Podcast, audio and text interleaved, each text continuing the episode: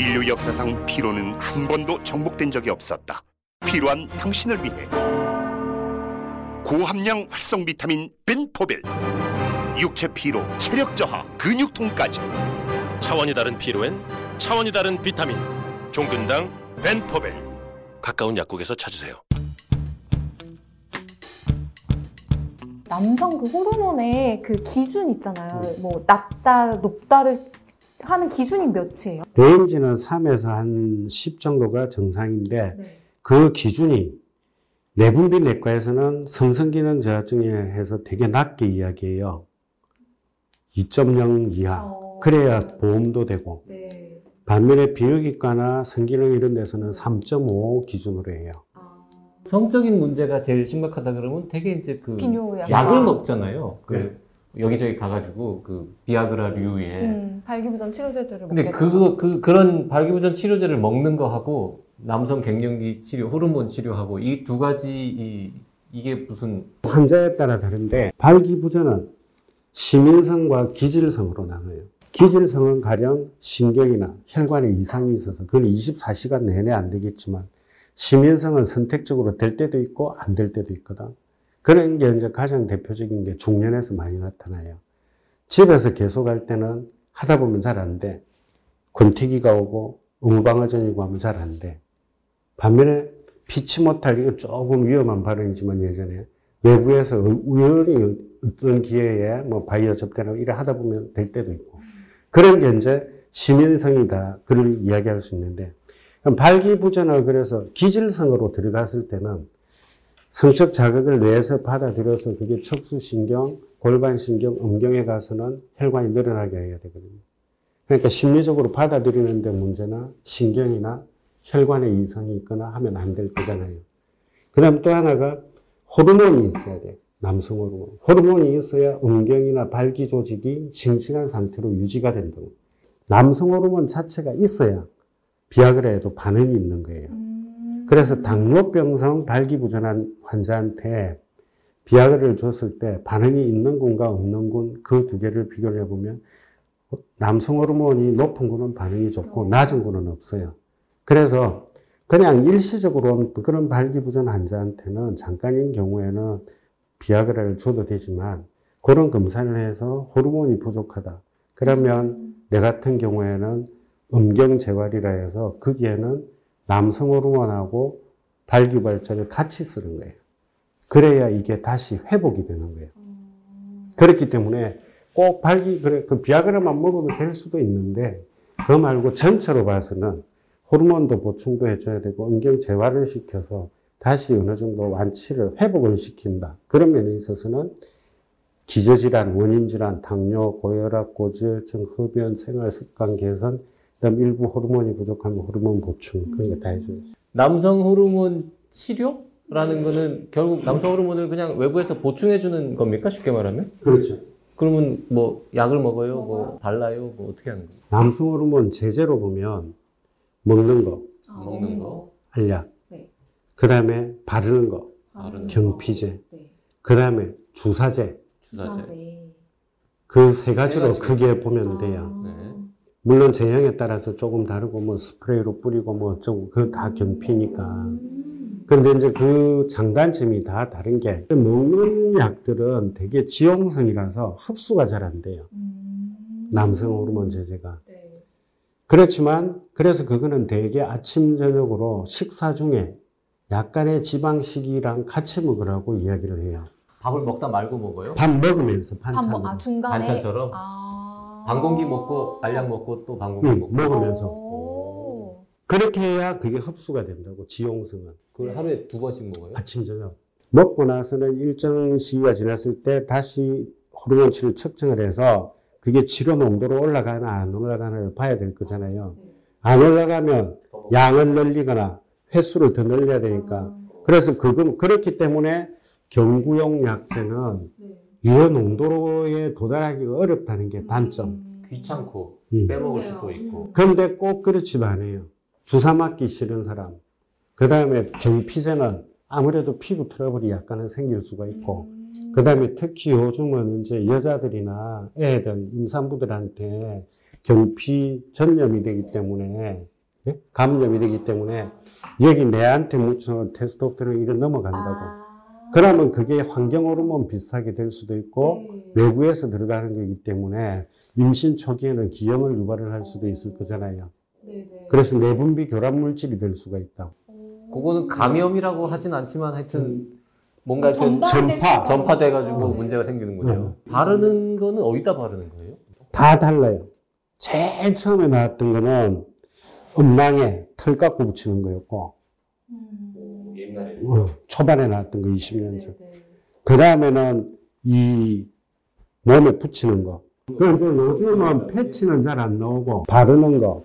그 다음에 이제 좀 있으면 다른 데서 나온 게 코에 뿌리면서 바르는 거. 왜 그러냐면 이 혈관이 여기 많으니까 아.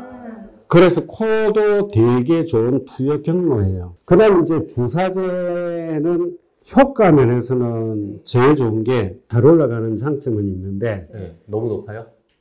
짧은 게 있고 작용 기간이 음. 단기 작용제가 있고 장기 작용제가 있어요. 그래서 단기 작용제는 이게 fluctuation이 너무 심해.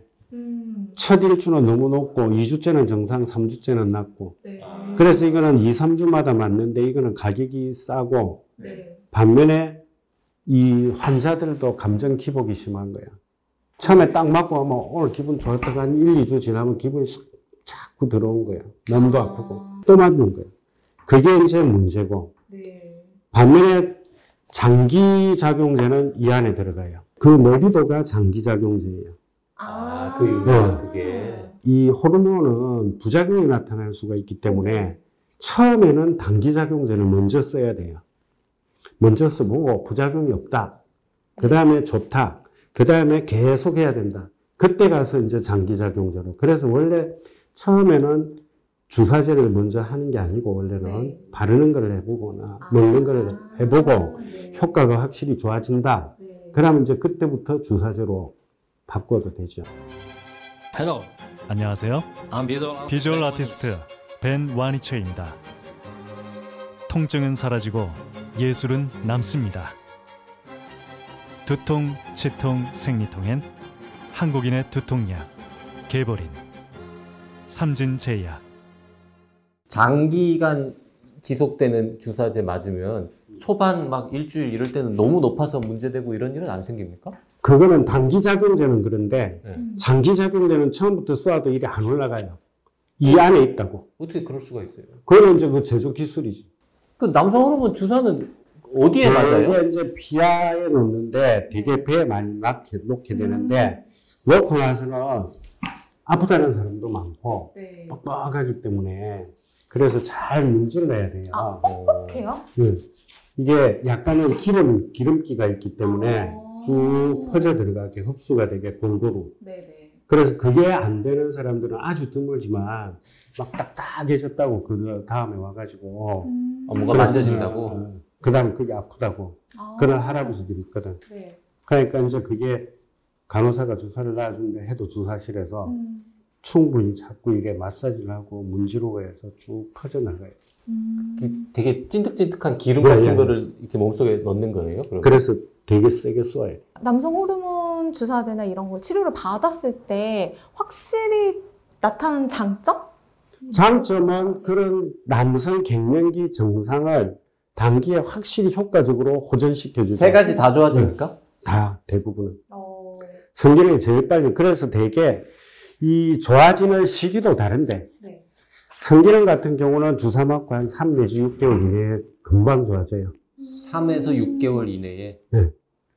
어쨌든 3개월에서 6개월 성기능은 그 정도면 좋아지고 나머지는 나머지는 뭐 한 1년 골다운 증상, 장기나 증상에 따라 다르고. 네. 그래서 되게 그 시기까지 해보고 효과가 있으면 계속 쓰는 거고, 음. 어, 효과가 없으면 안 쓰는 그 거고. 계속이라는 거는 그럼 뭐 5년, 10년 이렇게 쓸 수 그래 하되 의사하고 계속 상의를 하면서 그 안전도하고 네. 부작용에 대한 모니터링을 계속 하면서 어, 그래서 득실에 대해서 이야기를 하면서 계속 하는 거죠. 호르몬이라는 게 우리 몸에서 어쨌든 원래 만들어지는 거잖아요.